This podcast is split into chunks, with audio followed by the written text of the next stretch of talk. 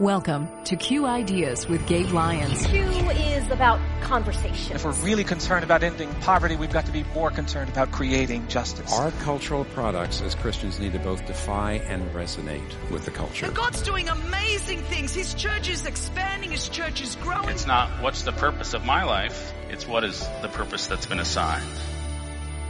Stay curious. Think well. Advance good. This is Q.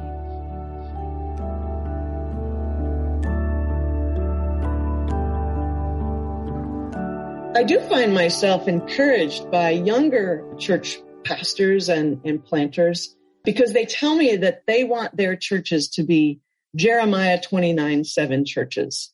It's the text where God calls his people who are in exile in Babylon to pray for and seek the peace and prosperity, the shalom of Babylon. That charge by God may have sounded a bit strange to the Israelites uh, given that God was asking them to work for the good of their pagan neighbors who were their enemies. But really, the whole Old Testament is filled with this theme of God calling his people to be his hands and feet in the world, to honor and glorify him by pursuing shalom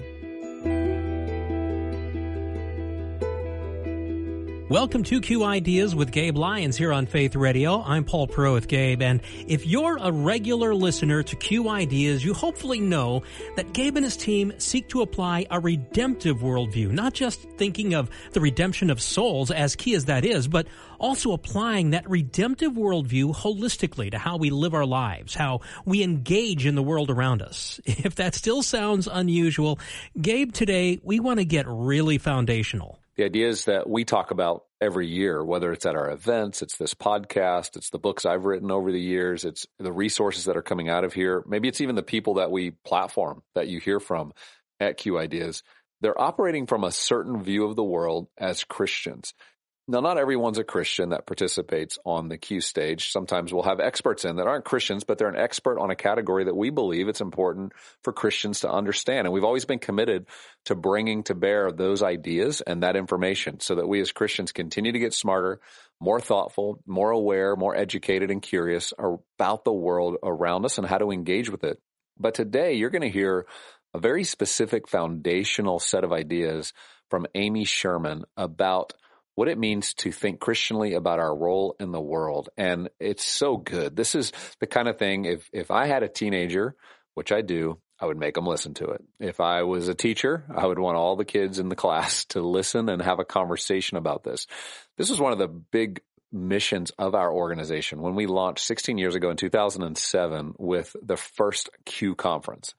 It was how do we over time, and we're almost two decades into this, how do we reshape the worldview so that Christians growing up don't just think the only role they have in the world to serve God, to glorify God with their life and their talent is to be a missionary or a pastor. And that they would start to see that no, there's every industry is crying out for faithfulness, for flourishing. And that could be in the medical field and science, it could be in government, politics, education, media, entertainment coding. I mean, it could be any single area. And that's what we try to do every year is bring you more and more stories of people who are living out their calling faithfully in multiple types of industries and scenarios, but they're bringing to bear a lot of light into those spaces. They're cultivating goodness. They're a part of, of living lives that not only are flourishing for them, but for everyone around them. Yeah, and as you mentioned, Gabe, redemptively working for human flourishing has been one of the key themes here at Q since the start.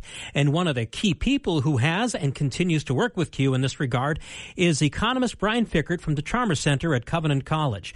Now, you would think that as an economist, he'd want to have societies become more like America or other first world nations. After all, we're, we're flourishing, right? Well, let's go back to a talk from the Q conference in 2014 where Brian challenges that line of thinking.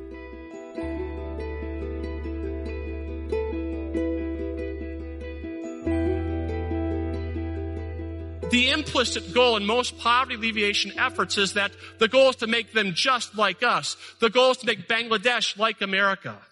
And what's wrong with that? Well, consider this.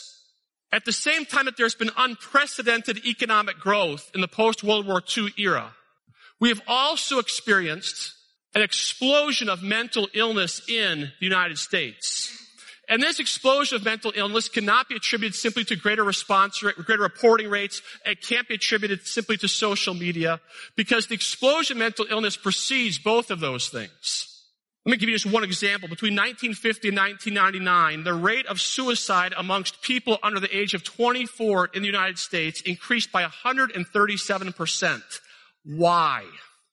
In June 2002, a conference was held at Dartmouth Medical School in which the leading scientists, the leading medical professionals were brought together to try to determine what was it that was causing the explosion of mental illness in America. And what these, these scientists decided was the following. This is recorded in their, in their study, Hardwired to Connect. What these scientists said is the following. Human beings are fundamentally wired for relationship and that the youth in America are experiencing a breakdown in two primary relationships. One of those relationships is with other people, primarily adults. And the second broken relationship is with God himself. Secular scientists saying that a breakdown in those two relationships are contributing to mental illness. I would submit to you folks that Western civilization is fundamentally not working. We have greater material consumption than any people on the face of the planet throughout all of human history, and yet we are increasingly miserable. We need a biblical understanding of what success is, and we need a biblical understanding of how to get there. In other words, we need a biblical theory of change. Now, to understand human beings, what human flourishing looks like, we've got to start off with the creator of those human beings. I'm very indebted to a number of Trinitarian scholars, uh, particularly a gentleman named Fred Sanders, who's written a marvelous book called The Deep Things of God. And he starts off his book by talking about uh, the happy land of the Trinity. The idea being here that the Father, Son, and Holy Ghost exist in perfect relationship with one another, that God is inherently a relational being, and that there's perfect unity and perfect happiness in the happy land of the Trinity. And then what God does is decide to make human beings in His image. And there's at least two dimensions of being made in the image of God. The first is the substantive dimension. What we consist of. What our components are as human beings. The Bible seems to indicate that human beings are about a mind, a heart, a will or our actions, and then our bodies. This is the substance of which we are composed. But the second dimension of image bearing is the relational dimension that we are wired for relationship with God, with our, with self, with others, and with the rest of creation. And the idea is that when we use our entire substance to relate properly to God, self, others, and the rest of creation, that we experience what it means to be human. This is what success looks like. This is what the goal is. This is what the good life is. Now, no analogy is perfect, but I have found it helpful to try to picture this as a tire. The hub of the tire is our substance. And when we use our substance, our, our, mind, our heart, our hands, and our bodies to relate properly to God, self, others, and the rest of creation, when the hub and the spokes are properly aligned, the tire is well functioning. It's well formed. Human flourishing is to be a well formed tire. Now, of course, sin messes the story up. Now, if you're like me, you were taught that what sin creates for you is a legal problem, that you are guilty before a righteous God, and that is true. All have sinned, and the wages of sin are death. We have a legal problem. But sin is not just a legal problem, it's a human essence problem. It's a human flourishing problem. Well, again, that was Brian Fikkert of the Chalmers Center and a portion of a talk from the Q stage in 2014, helping us better understand the biblical basis for human flourishing and the roadblocks to it. Now, if you'd like to hear the full talk, it is on the Q Media platform. If you're not a subscriber, just go to qideas.org and request a free 30-day trial of the Q Media platform. Check this and other great talks out. Now, Gabe, what Brian said, I think, does a great job in setting up what we'll hear next. This comes from this past spring's Culture Summit you hosted in Nashville. This audio is from one of the breakout sessions that encouraged those who attended to be agents of flourishing. And the speaker is Amy Sherman. Tell us about her. So Amy Sherman, she has a PhD and directs the Sagamore Institute Center on Faith and Communities. But she's been around our Q Ideas community for a long time, giving multiple talks. And today you're going to get to hear from her. She's the author of Kingdom Calling, but her most recent book that I want to commend to you is her book, Agents of Flourishing, Pursuing Shalom in Every Corner of Society. And you're going to hear a bit of that in this next 15 minutes. You're going to get to hear her talk about some of the basis of this, but you're going to find what does it mean to think biblically and Christianly about your role in the world. So again, this is the kind of podcast I would share with others. Maybe they've never heard of Q Ideas and you want to introduce them to who we are. Share this podcast. It's going to help shape and frame the way in which we see the world and the way in which we feel called to help other Christians, pastors, leaders, entrepreneurs, business leaders to also view and engage with the world. Let's listen in now.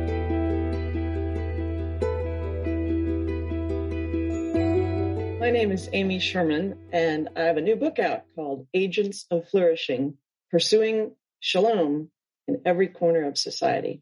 The, this book is about how we as believers, both individually and corporately, can be agents of shalom or people of peace who contribute to the flourishing of their communities. On the one hand, it's a very positive book because it tells a lot of stories about what Christians in the past and some churches today uh, are doing in terms of bringing greater shalom into their communities. I hope the book will be a big encouragement to believers for just reminding us all of the, the rich legacy of the Christian church and the enormous contributions uh, it has made over the centuries to human flourishing. I especially want young Christians who feel disillusioned with the church or who feel that the church is irrelevant or that it is tone deaf to the issues of the day. I want, I want young Christians to be encouraged by the contemporary stories that I tell about how different churches are addressing educational iniquities or advancing restorative justice, pursuing racial reconciliation in their communities, seeking to promote the arts and to advance creation care. So on the one hand, it's a it's a positive uh, book with lots of fun stories. On the other hand, it does voice a lament, which is simply that these positive stories I tell about churches today are unfortunately not the norm. These churches are kind of outliers. I desperately wish that that wasn't the case, but it is the case that these churches really are not the norm. I have to honestly report that. In short, despite the fact that there are hundreds of congregations, maybe thousands even out there, who have the capacity to do the kinds of things that I showcase in the book. They're simply not doing them. We have in the churches of America an enormous amount of latent capital, financial capital, human capital, social capital that has not been activated for the common good. I do find myself encouraged by younger church pastors and, and planters uh, because they tell me that they want their churches to be Jeremiah 29 7 churches. That text, of course, is familiar to, to many of us. It's the text where God calls his people who are in exile in Babylon to pray for and seek the peace and prosperity, the shalom of Babylon that charge by God may have sounded a bit strange to the Israelites, uh, given that God was asking them to work for the good of their pagan neighbors who were their enemies. But really, the whole Old Testament is filled with this theme of God calling his people to be his hands and feet in the world, to honor and glorify him by pursuing shalom in every corner of society, to, to glorify God by being salt and light in the world, loving their neighbors comprehensively, pursuing spiritual, relational, economic, physical, mental shalom for themselves and for their neighbors. So I love it when I hear these young pastors saying, I want to be a, we want to be a Jeremiah 29 7 church. But of course, that does beg an important question which is, well, what does a flourishing community actually look like? How should we be thinking about how to advance the shalom the peace and prosperity of our communities. Well, personally, I have found a framework from the Thriving Cities group called the Human Ecology Framework to be a really helpful tool when it comes to answering that question. This framework argues that in order for a community to be truly flourishing, it needs to be strong in six realms or domains of society. And the Thriving Cities group calls these six domains community endowments. And they are the good, the true, the beautiful, the just and well ordered, the prosperous, and the sustainable. The good, the realm of social mores and ethics. The true, the realm of human knowledge and learning. The beautiful, the realm of creativity and aesthetics and design. The just and well ordered, the realm of civic life and politics. The realm of the prosperous, economic life and economic institutions. And the realm of the sustainable, the realm of human and natural health. Flourishing in each of these community endowments is necessary if a community as a whole is truly to thrive as I studied what the scriptures had to say about human and community flourishing, I saw an enormous amount of resonance between what the Bible has to say about flourishing and this framework's conception of flourishing in these six domains. I mean, think about it for a minute. God obviously cares about work. He, he called us uh, into work and, and creates work, so he cares about economic life. God made us creative beings like himself and gave us various senses. He cares about the realm of the beautiful and the aesthetic life. God made us intellectual beings and gave us curiosity. He cares about the realm of the true, the realm of, of knowledge and learning. And God is a God of justice who wants societies to be ordered in such a way that human dignity is preserved. He obviously cares about the realm of the, the just and well ordered. Throughout the church's history, Christians and coalitions of Christians and, and congregations have been both thought leaders and pioneering implementers in each of these six domains of society. Let's think about, for example, the, the community endowment of the good, this notion of advancing ethical convictions and, and practices that strengthen the fabric of a, of a community. Well, Christianity has among its various convictions the doctrine of imago Dei, the idea that every single human person on the planet, that every single person in a community is made in the image of God and possesses inherent dignity and, and unique talents. And that never should society oppress or abrogate that human dignity in each person. So this was a message that the early church proclaimed in the midst of the Roman Empire. And the culture of the day denied this fundamental truth. Uh, in the Roman Empire, really it was only Roman male citizens who had inherent dignity and, and, and human rights. Everybody else was a second or a third or a 10th class citizen or even not a citizen at all. For example, uh, women had very few rights. Widows were not allowed to own property. Young girls could be forced into marriage. People that broke the Roman law would have their faces branded the way that we would brand an animal to mark them as criminals. So in, in all those practices, we see that the Roman Empire wasn't valuing the dignity of the human person. And yet here was the Christian church proclaiming loudly and clearly that message and not just giving voice to it, but incarnating it, em- embodying it, so that widows were given places of honor in the congregation. The church fathers railed against the gladiatorial games because of the way that they demeaned human personhood and human dignity. Uh, they also lobbied against the practice of, of face branding. And individual Christians, because of the Imago Dei, really valued children and as a result, they adopted unwanted Roman children and they uh, started orphanages for abandoned children. So those are just some thoughts of how Christians have contributed to the realm of the good. Let's think about the sustainable, the realm of human and environmental health. You know, I think a lot of young Christians today don't appreciate uh, really how the church has been a strong contributor to this particular community endowment.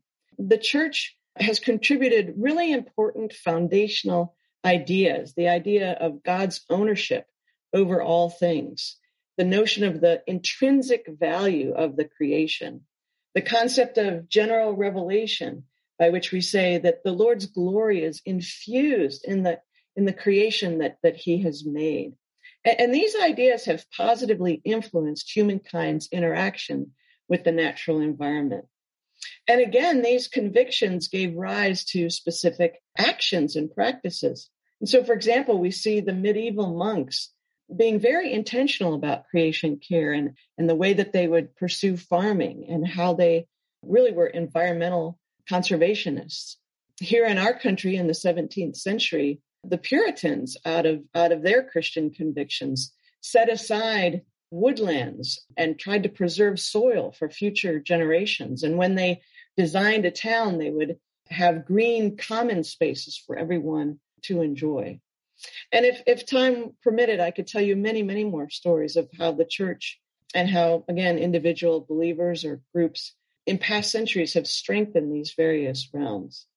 And, and I think that recalling that rich legacy of how the church has contributed to the betterment of human society is a really important exercise, particularly at this time when we feel as Christians uh, in in modern day America a, a sense of, of, of exile. There, there's this kind of vibe around that that says, well, the church really hasn't ever done anything good. You know, it was just the Crusades, and there's been a lot of sexual abuse scandals. And you know, of course, it's absolutely true and absolutely depressing that the church has indeed made many mistakes, many grave errors, has committed many terrible sins. It's certainly the case that we have toxic churches and we have hypocritical Christians. But those have never been the whole story of Christianity and culture. And in fact, I would argue that the contributions to human flourishing and to the good and to justice made by Christians over time have, far outweighed the bad and the mistakes that the Christian church, you know, certainly has has done.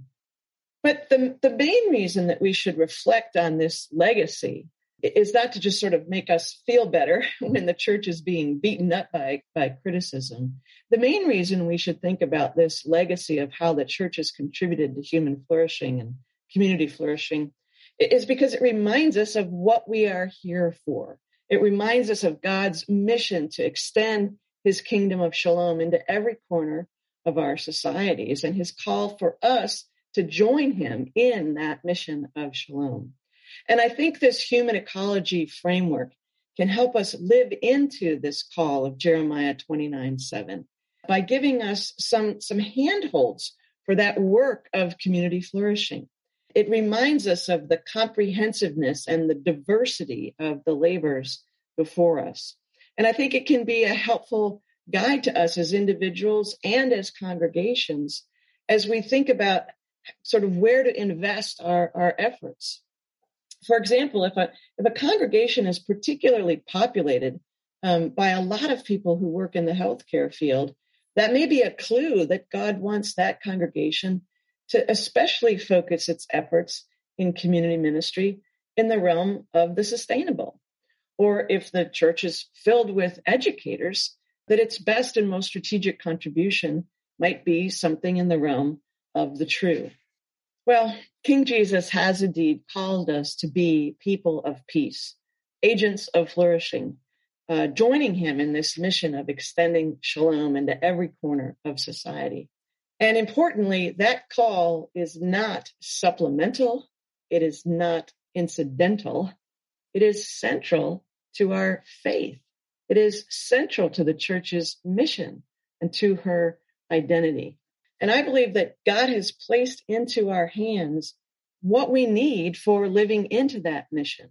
But those assets cannot be allowed to sit dormant. They have to be activated, unleashed, and then intentionally and strategically deployed across these realms of the good, the true, the beautiful, the just, the sustainable, and, and the prosperous. And my hope is that you listening to this will be advocates and champions of that and that you will thoughtfully consider how your own particular uh, assets and the and the unique assets of your congregation can be strategically and effectively uh, deployed for the peace and prosperity of your community.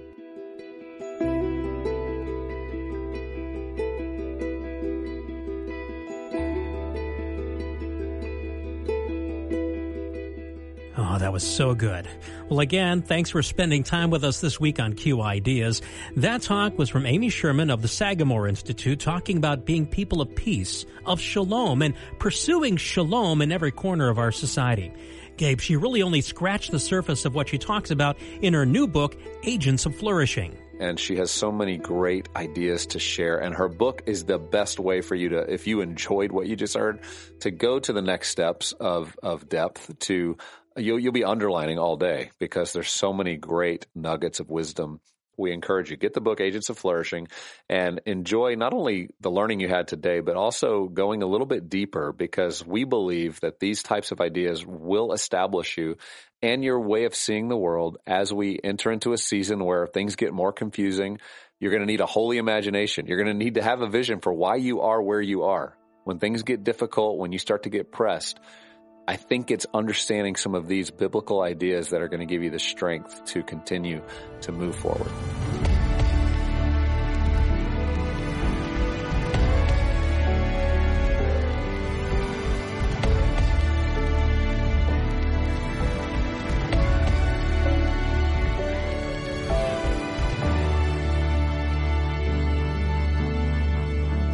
Q Ideas with Gabe Lyons is made possible in partnership with Faith Radio and Northwestern Media. Thanks again for listening.